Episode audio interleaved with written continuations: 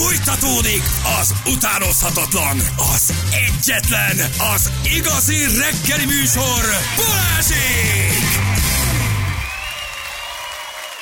8 óra után vagyunk, pontosan 10 perccel, itt vagyunk, jó reggelt, kívánunk mindenkinek. Hello, sziasztok! A M1-esen fémhulladék az úton, 30 autó kapott defektet, Komárom előtt, Jézus Mária.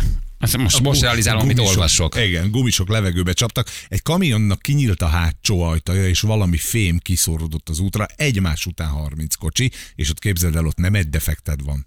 Ott négy defekt, igen, úgyhogy az nagyon komoly. Ezt nem tudjuk, hogy melyik az irány pontosan, de ha megírja valaki, akkor tudjuk mondani, vigyázzatok, jó? Uh, valamint, uh, igen, 10 méteres hézekben a leállósávban áll az M1-es autópályán Tata, Tata után Győr irányába. Tata után Győr irányába, ez nagyon fontos, úgyhogy vigyázzatok. Jó, 0623 111 111 az SMS számunk.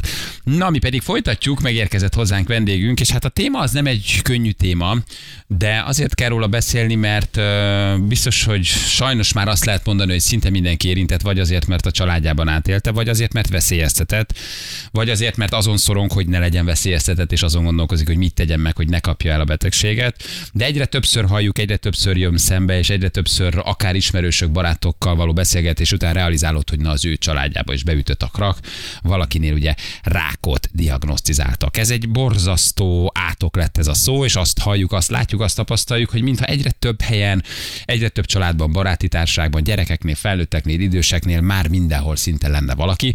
Nem tudom, ezt majd mindjárt megkérdezzük, hogy ez így volt-e 30-40 évvel ezelőtt, de most már szinte mondhatni, hogy tulajdonképpen bármelyik pillanatban, mint egyfajta népbetegség lesújt az emberre. És ráadásul És- mumusról van szó, ugye Hát nem és tudjuk, nem. nem ismerjük, és mindig azt gondoljuk róla, hogy jaj, akkor az biztos halál. Akkor az biztos halál, igen, és ezért szeretnénk beszélgetni erről egy kicsit komolyabban, de hát aki hallgatja a reggeli műsort, azért azt tudja, hogy szoktunk mi komoly témákkal is foglalkozni. És hát egy valódi szaktekintélyt hívtunk, dr.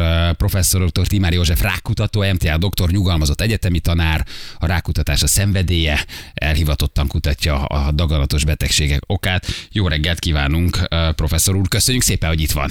Én is Ma köszönöm reggel. a meghívást, és kíváncsian várom, hogy milyen kérdések elé tudnak állítani.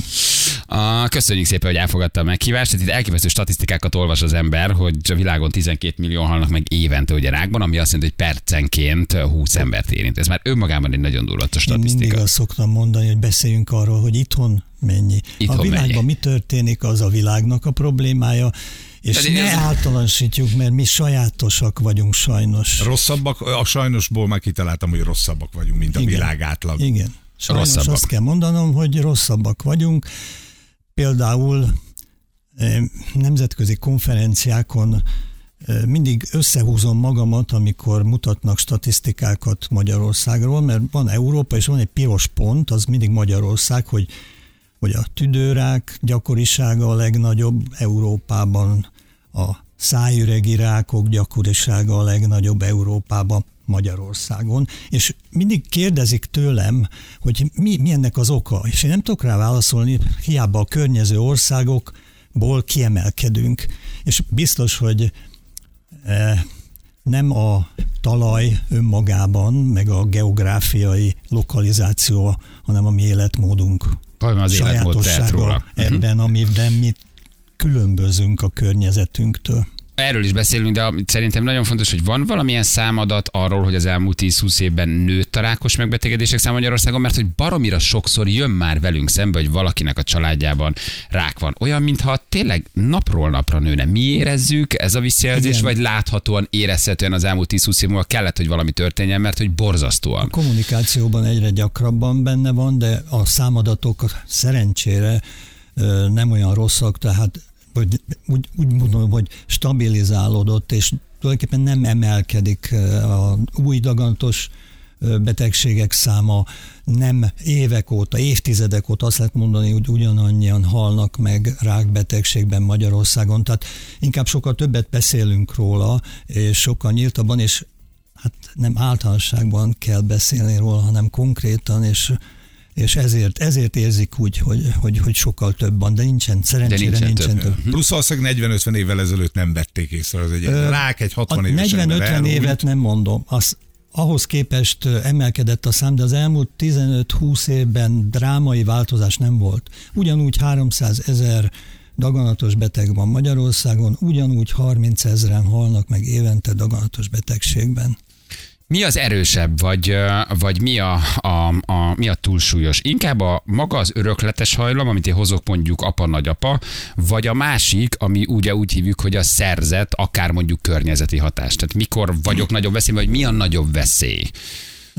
A szerzet ö, a- biztos, hogy a sokkal gyakoribb formája a daganatos betegségnek. Az örökletes daganat bármelyik típusát nézzük, nem több 5 maximum 10 százalék egy-egy daganatféleség Ugye az esetében. örökletes az, amikor szülő, nagyszülő felmenők. Tehát olyan gént örököl valaki a szüleitől, amely rákhajlamosító gén, és, és akkor ezért a daganatos betegség kialakulásának esélye 10-szer, 50-szer, esetleg 100-szor akkora, mint annak, akinek ilyen génje nincs. Ez Akinek- egy generációsan elég, bocsánat, egy generációsan elég, vagy több generáció Hát kell? az, az mindig halmozott problémát jelent. Aha, tehát ha én a, örököltem, a is génhibát lehet a édesanyjától örökölni, lehet a nagymamától örökölni, lehet a déd nagymamától örökölni. Az a lényeg, hogy ha ilyen ö, genetikai hibát örököl valaki a családba, akkor ezt lehet előre szűrni, legalábbis egy jelentős részét lehet genetikai vizsgálattal szűrni,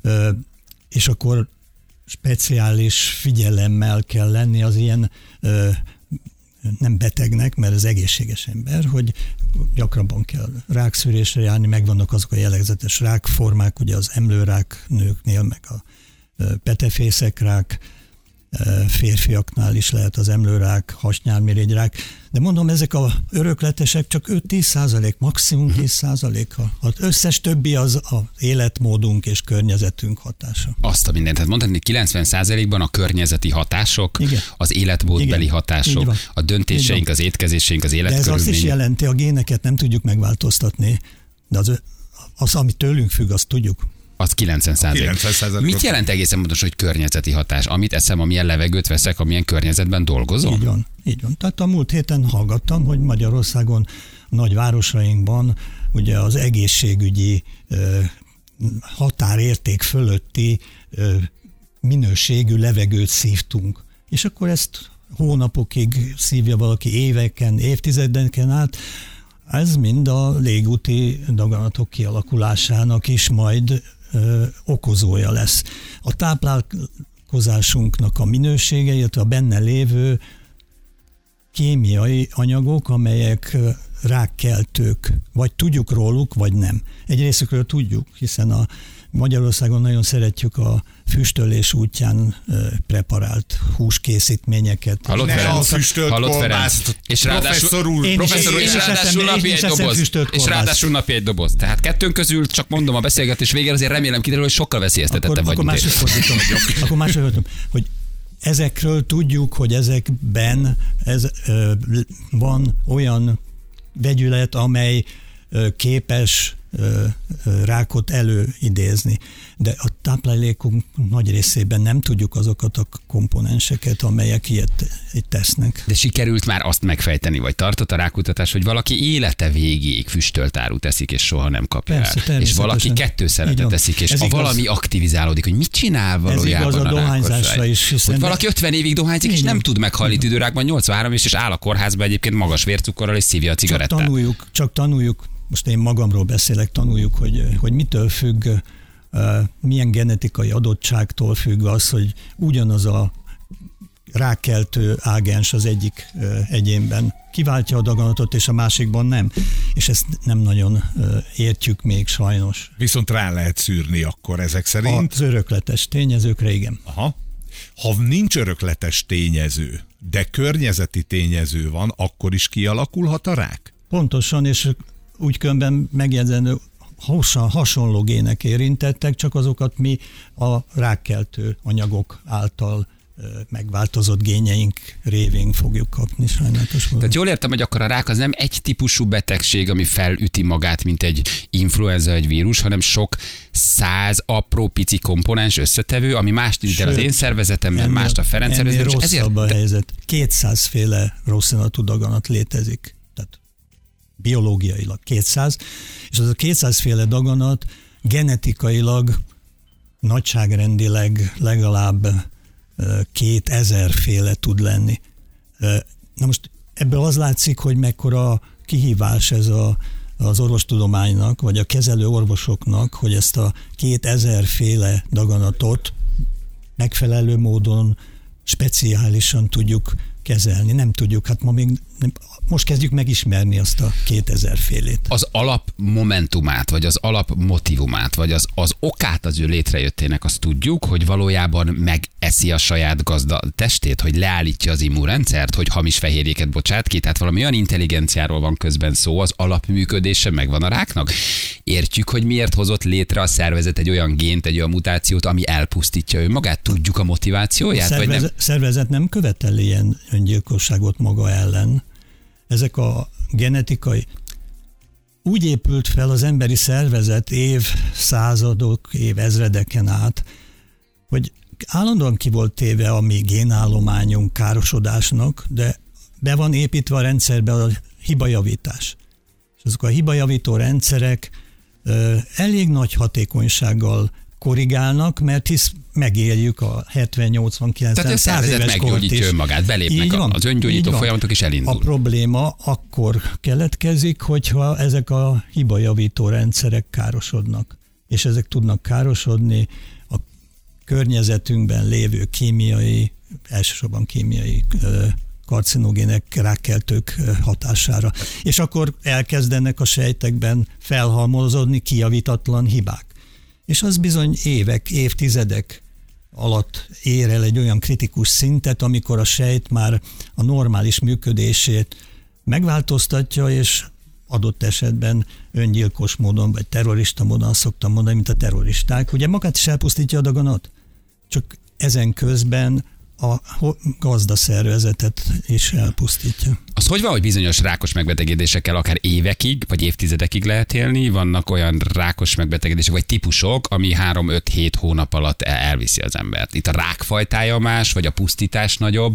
Ugye hallunk olyat, hogy tüdőrák, de él vele vidáman. 10 évig karban tartja, kezeli. Hát tüdőrákkal 10 évig élni az azért jó eredmény nagyon, hmm. és az egy sajnos nagyon ritka még pont a tüdőrák az olyan, ahol már örülünk, ha öt évig elél megfelelő kezeléssel a beteg, de valóban nagy különbségek vannak a különböző daganatok között. Ugye én azt szoktam mondani, hogy mi el, együtt tudunk élni a magas vérnyomás betegséggel, meg a cukorbetegséggel, nem tudjuk meggyógyítani, de kezelni, kezelni tudjuk, és, és együtt tudunk élni vele. És azt az ideális állapotot, hogy mi meggyógyítsuk a rákot, azt azért ritkán tudjuk elérni. És az inkább a cél az, hogy olyan állapotot létrehozni a kezelések révén és az életmód megváltoztatásával, stb., hogy, hogy együtt lehessen élni a daganattal, de ez sajnos meglehetősen ritka, úgyhogy inkább abban kell bízni, hogy a sebészi kezeléssel és a, a hagyományos terápiákkal meg lehet gyógyítani, mert vannak egy sajnos ma még nem túl nagy százalékban meg tudjuk gyógyítani a daganatos betegséget. Azt tudjuk, hogy mik azok a triggerpontok, amik mondjuk egy egészséges szervezetben, ahol nincs mondjuk öröklődött hajlam, beindítja, lehet ennyire általánosítani. Tudom, hogy sokfajta környezeti, sokfajta étkezés, tudni kéne mindenkinek egyénileg, de mik azok a fő pontok, amit ha az ember egy kicsit odafigyel, vagy megpróbál elkerülni, vagy, vagy kiszűri az életéből, vagy nem tudom, lerakja a fogamzásgátlót, vagy mit tudom én, nem vízbe hormon amikkel azért mondjuk jócskán szűröm azt, hogy nálam ez ne alakuljon ki, vagy ez ebben a sok, nagyon színű, sokszínű betegségben ez egy nagyon általános kérdés? Hát ez egy sajnos túl általános. Néhány daganatnál meg tudjuk mondani, hogy mi az a néhány faktor, ami a fő elő kiváltója a daganat.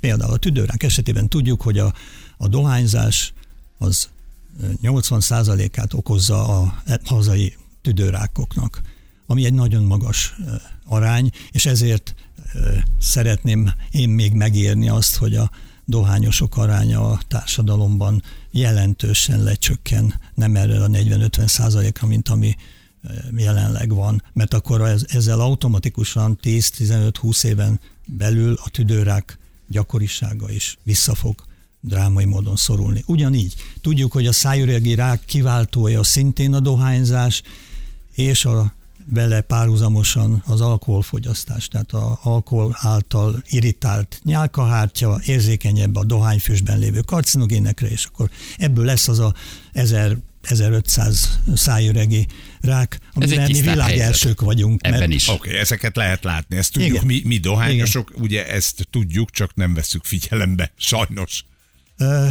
Sokkal nehezebb a helyzet a, a emésztőszervi daganatokkal. Mondjuk a gyomorráknál tudjuk, hogy az a bizonyos helikobakternek nevezett baktériumfertőzés az, az egy fontos tényező, tehát annak a kezelése, felfedezése, kezelése és eliminálása révén a gyomorrák kialakulásának kockázatát tudjuk nagyon alacsonyra tenni. Sajnos a vastagbéráknál nem tudjuk nem tudjuk mondani azt a, azt a életmód sajátosságot, mert nem ismerjük pontosan, de biztos, hogy a tápanyag, a táplálékban lévő vegyszerek ö, lesznek a felelősek.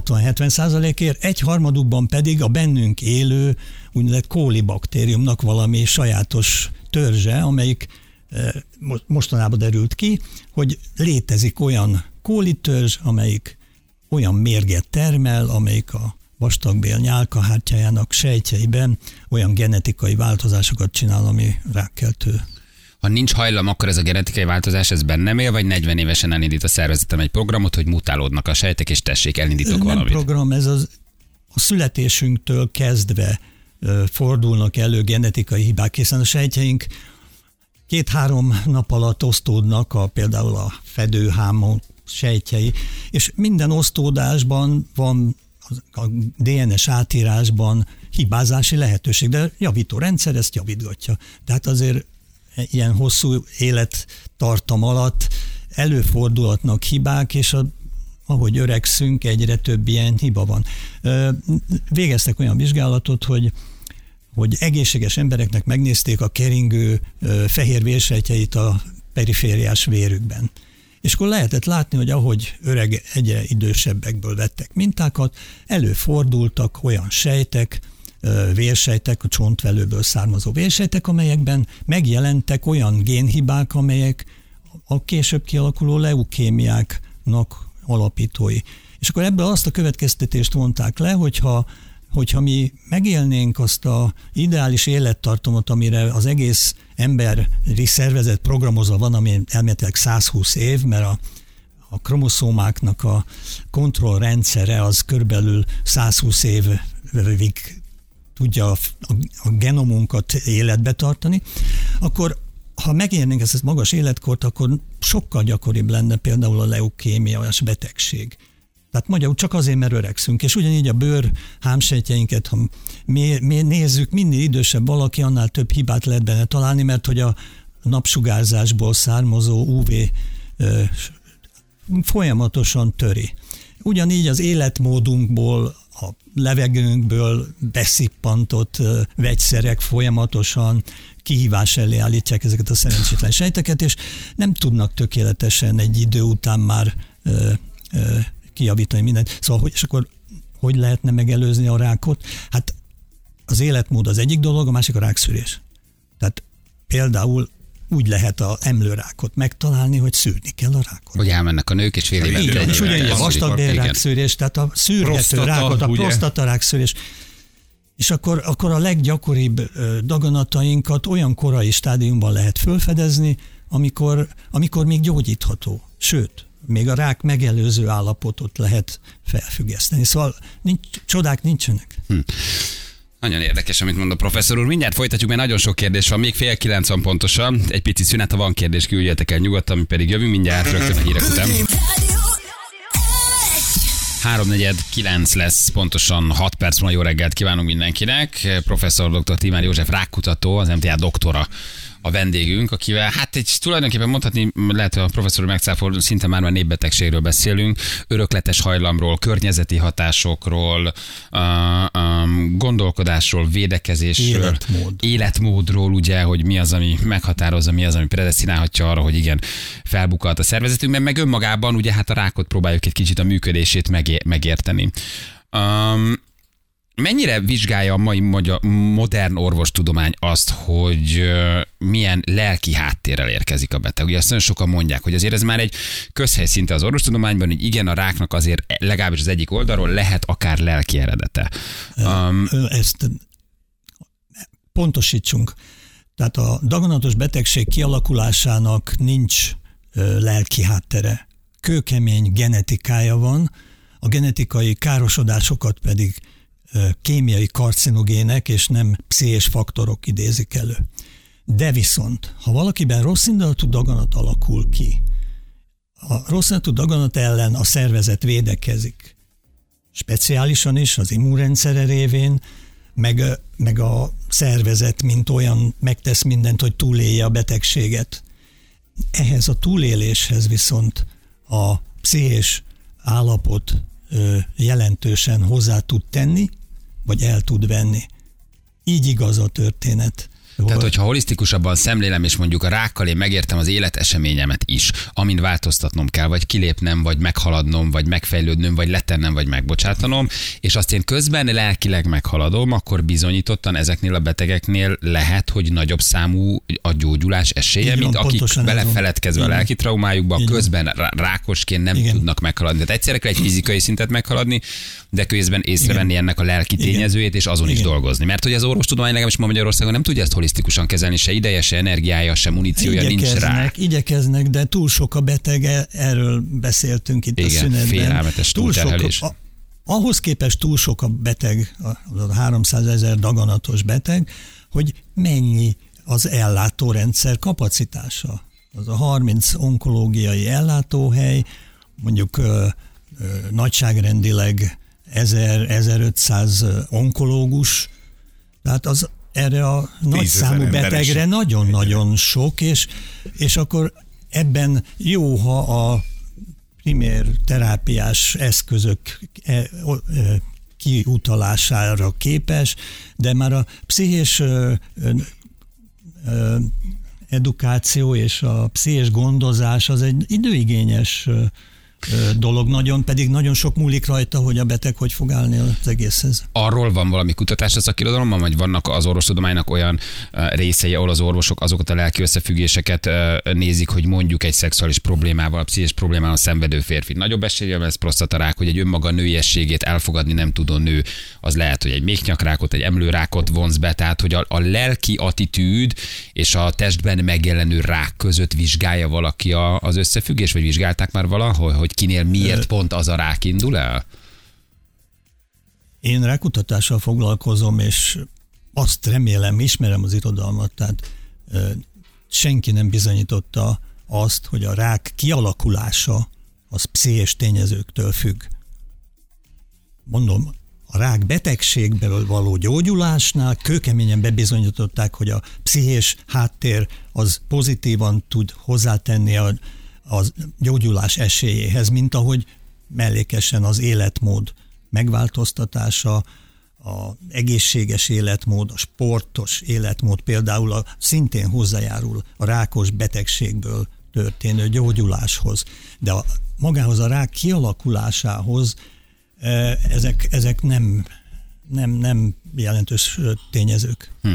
Máté Gábor, ugye, aki azért egy nagyon nagy koponya, ő mondja, hogy a traumák, a gyerekkori traumák és a lelki összefüggésekkel automatikusan lehet, hogy valami úgy triggerelődik a szervezetben, amire nincs egyértelmű bizonyíték, de maga a trauma, vagy a trauma meg nem értése, fel nem dolgozása, vagy az önhibáztatás, vagy az önszabotás indíthat el akár lelkileg olyan folyamatokat, ami kitettebbé teheti a szervezetet, mondjuk egy rákos sejt osztódására, vagy valamiféle genetikai mutáció elindulására. Az nagyon érdekes az ő felvetése. Én patológus vagyok, és, és ö, ö, azt hiszem ismerem a daganatos betegségek genetikai hátterét, szóval én, én ennél sokkal kőkemény- Racionálisabb. racionálisabb magyarázatokat szoktam találni egy, egy betegség megfejtésére. Jól értem akkor, hogy tulajdonképpen nem is lehet megtalálni úgy a rák ellenszerét, ahogy mondják, hogy na megvan az ellenszer, mert egy sok száz összetevő, sok komponensből álló, mindenkire egyénileg szabott úgymond betegséget él meg, amire nagyon nehéz egy általános gyógyszer találni?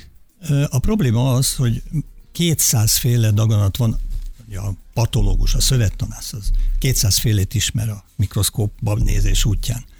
Igen ám, de kiderült, hogy az a 200 féle daganat is minimum ö, 2000 féle genetikájú betegséget takar.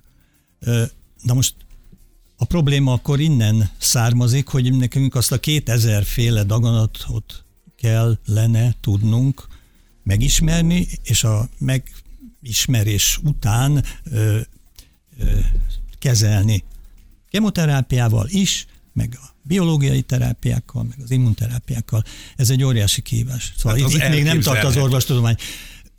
Óriási fejlődések vannak, minden évben tanulunk újabb és újabb hatékony gyógyszereket és kezelési eljárásokat, de még messze vagyunk attól, hogy ezt a két ezerféle daganatot tudnánk így. A leggyakoribb daganatféleségeknél nagyon-nagyon nagy a fejlődés, csak az elmúlt tíz évben is drámai módon megváltozott a hozzáállásunk, és a kemoterápia mellé felnőtt a, a, a nem kemoterápia típusú terápiás eszköztár, ami persze borzasztó drága, és a, az ellátórendszert is, meg a biztosítót is nyilvánvalóan megterheli, mert ezek sokkal drágább terápiák, mint a, az alkalmazott kemoterápiák, még a sugárterápiánál is sokkal drágább. De elérhető egyébként Magyarországon? A legtöbb új gyógyszer elérhető, igen, igen, igen. De mondom, a probléma általában az szokott lenni, hogy miután a daganatos betegek felfedezése később, előrehaladottabb stádiumban történik, ezeknek a hatékonysága az előre haladottabb stádiumban csökken folyamatosan. Tehát minél koraibb stádiumban fedezzük fel, akkor tudjuk igazán gyógyítani, vagy kezelni hatékonyabban. És itt is nagy probléma, hogy sokan nem járnak megfelelő gyakorisággal orvoshoz, vagy egyáltalán nem járnak, és aztán amikor már felfedezik a daganatos betegséget, akkor nagyon kevés esélye van a betegnek.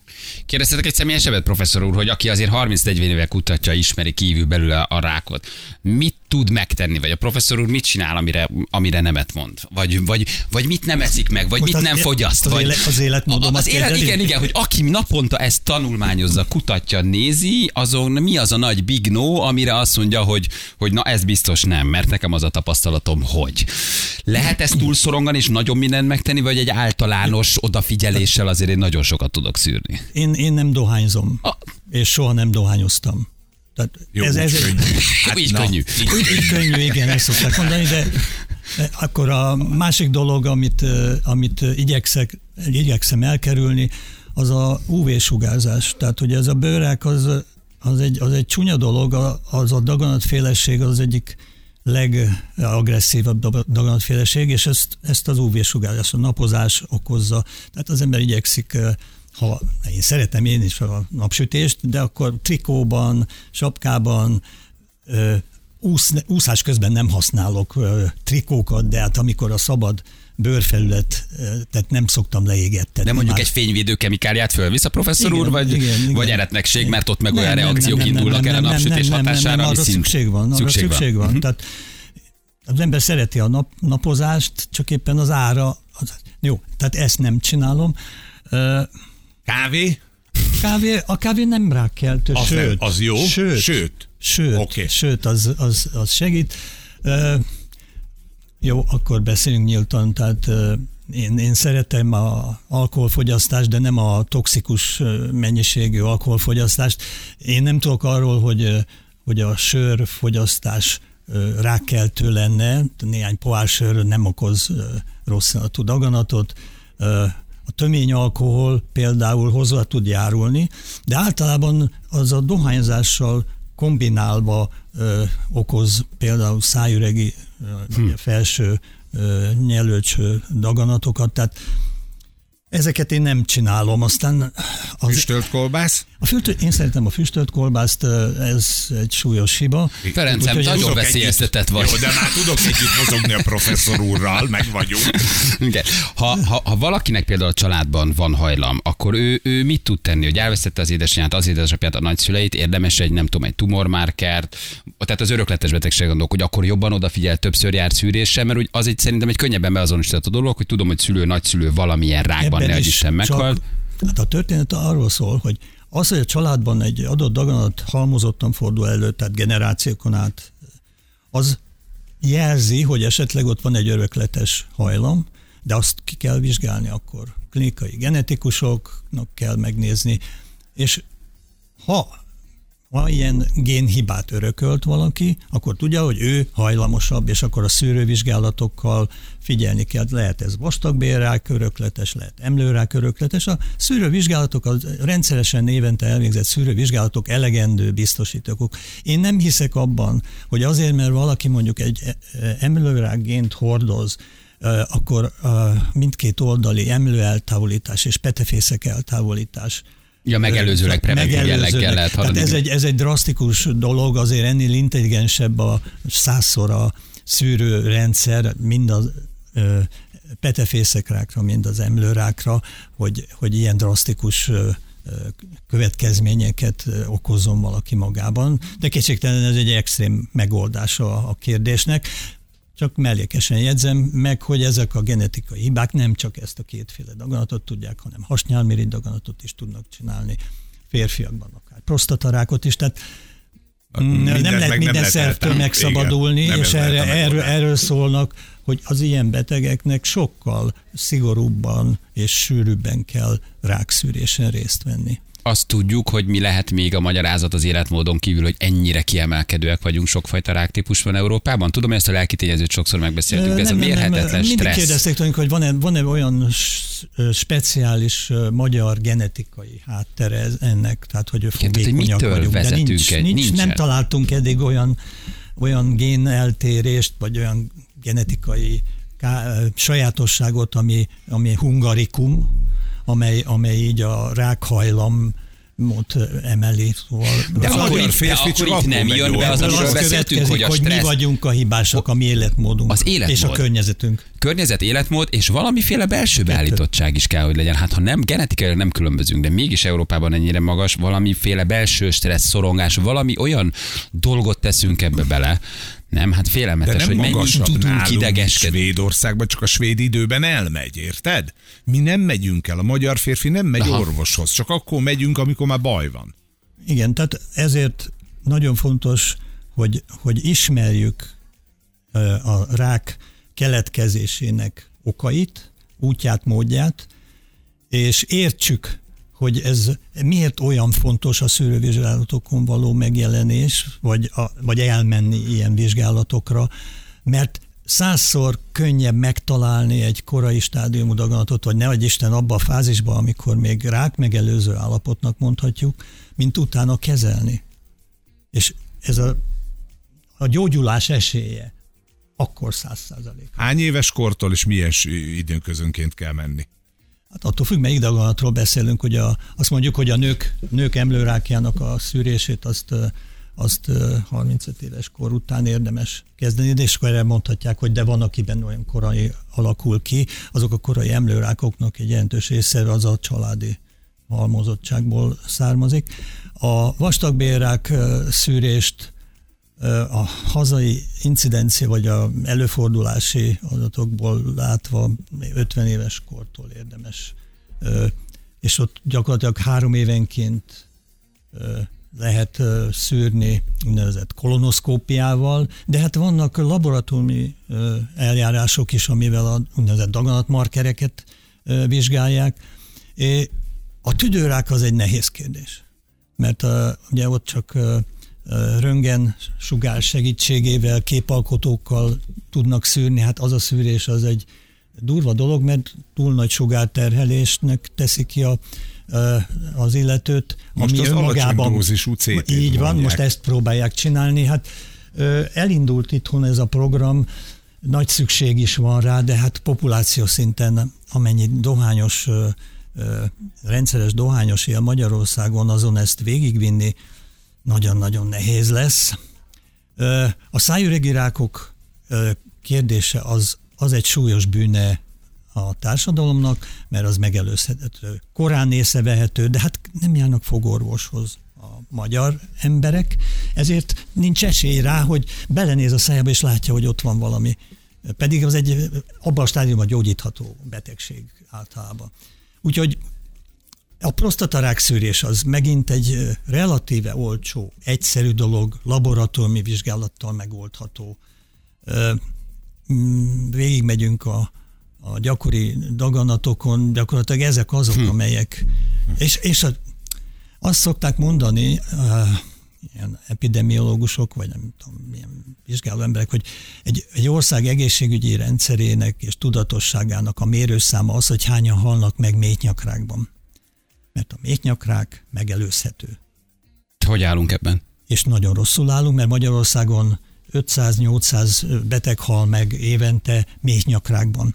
Mert nem járnak még, méhnyakrák szűrésre, a HPV elleni oltások még csak most kezdenek elterjedni a, a gyerekek között, majd a, ha ők fölnőnek, őnekik már jobb esélyük lesz, hogy nem fognak sose szenvedni méhnyakrákban, de nem illik méhnyakrákban meghalni, és Magyarországon ilyen sokan halnak hmm. még mindig meg, mert nem járnak szűrésre, késői stádiumban fedezik fel a méhnyakrákot. Tehát ezek ilyen eredendő bűnök, és egymásra mutogathatunk, az ellátórendszer és a beteg, mind a kettő nyugodtan mutogathat egymásra, mind a kettő hozzájárul ehhez. Látott a professzor úr úgymond csodát, amikor valaki lemondott a kemoterápiáról, a sugárkezelésről, a génterápiáról, a, a gyógyszerről, és valahogy a maga kezébe vette az életét, és azt mondta, hogy én valahogy alternatív módon, hívjuk bárminek ezt, elment, és egy év múlva a, visszajött, és azt mondta, hogy meggyógyult, vagy az esetek többségében tévút, ha valaki önmagát akarja meggyógyítani, mert a hagyományos rendszerek azért bizonyítottan sokkal jobban működnek. Szóval mi nem vagyunk egyformák ahány rákos beteg az annyiféle rákos betegséget jelent. Mi, mi egymástól is különbözünk, hiába van ugyanaz a betegségünk. Máshogy éljük meg, máshogy küzd a szervezetünk ellene, és a, lehet, hogy a terápia sem egyformán fog hatni, mert egyéni különbségek vannak, de azért azt az esélyt meg kell adni, hogy, hogy a, az igazoltan működő hatékony terápiákat mindenki megkapja, aztán nem lesz egyforma a, válasz. De egy érdekes történet volt, hogy egy idős hölgy keresett engem fel, aki azt mondta, hogy ő azért jött, hogy szeretné, ha mi kutatást kezdenénk az ő betegségén, daganatján, tüdődaganat volt különben, mert tíz évvel azelőtt diagnosztizálták a tüdőrákját, ez a 2000-es évek eleje volt, akkor még a tüdőrákok kezelése gyerekcipőben járt, egyszerű kemoterápiás lehetőségek voltak csak, és azok nagyon kevéssé voltak hatékonyak. És akkor a, a hölgy hamar abba hagyta a, a terápiát, nem tudom milyen életet, életmódot folytatott, egy jó állapotú nyugdíjas volt, mint én mondjuk most, és, és hozta a szövettani blokkját, hogy nézem meg, hogy ő neki nincsen áttéte a tüdőrákból, és hogy tudja, hogy én áttét kutatással foglalkozom, és, és nézzük meg, hogy mi az a genetikai sajátosság, ami miatt ez a daganat ez nem tért vissza. A probléma az, hogy egy-egy ilyen esetnek a akármilyen alapos kivizsgálása nem, nem ad nekünk igazi. Uh-huh. Ott kiderült, hogy a hölgy hova fordult, vagy mit csinált? Vagy e, hogy gyógyult meg? Semmit nem csinált. De az biztos, hogy egy, hmm. egy nagyon jó fizikai állapotú valaki volt, aki láthatóan nem volt elhízott. Az életmódjának ez a része biztos, hogy egy kvázi egészséges uh-huh. életmód volt. Valami, valószínűleg pszichésen is pozitívan állt a játékhoz, mert, bele. Hogyne, mert hogyne. különben nem, ezt, ezt ő valahogy mentálisan is megerősítette a szervezetét. Hm. Láthatóan az immunrendszere is jól, nagyon jól dolgozott, és, és a végeredménye az volt, hogy egy, egy ilyen tüdőrákban, amiben néhány év alatt meg kellett volna halni, wow. nem volt, nem volt de, de mondom, ezek, ezek egyéni történetek, amik mögött nem tudjuk pontosan azokat. Filozofálni lehet, de ez a tények magas dolgok, ahogy sajnos, szokták mondani, sajnos. de a történet önmagában nagyon szép azért a doktor úr, hogy az a psziché és az emberi gondolkodás az és a hitrendszer. Nem, nem tudom, hogy, hogy ő éle még, vagy nem. Igen, de hogy meggyógyult abban a stádiumban, igen. akkor ott igen. Professzor úr, nagyon-nagyon szépen köszönjük, ennyi fért most bele, de lehet, hogy még valamikor, ha van újdonság vagy áttörés, akkor azért beszélnénk, mert nagyon sok érdekes dolog elhangzott. Nagyon szépen köszönjük. Köszönjük szépen. Szívesen Professzor dr. Timár József rákutatónak. Szíves cigarettát, Ferenc, jövő mindjárt. Egy perc, pontosan 9 óra itt vagyunk rögtön a hírek után.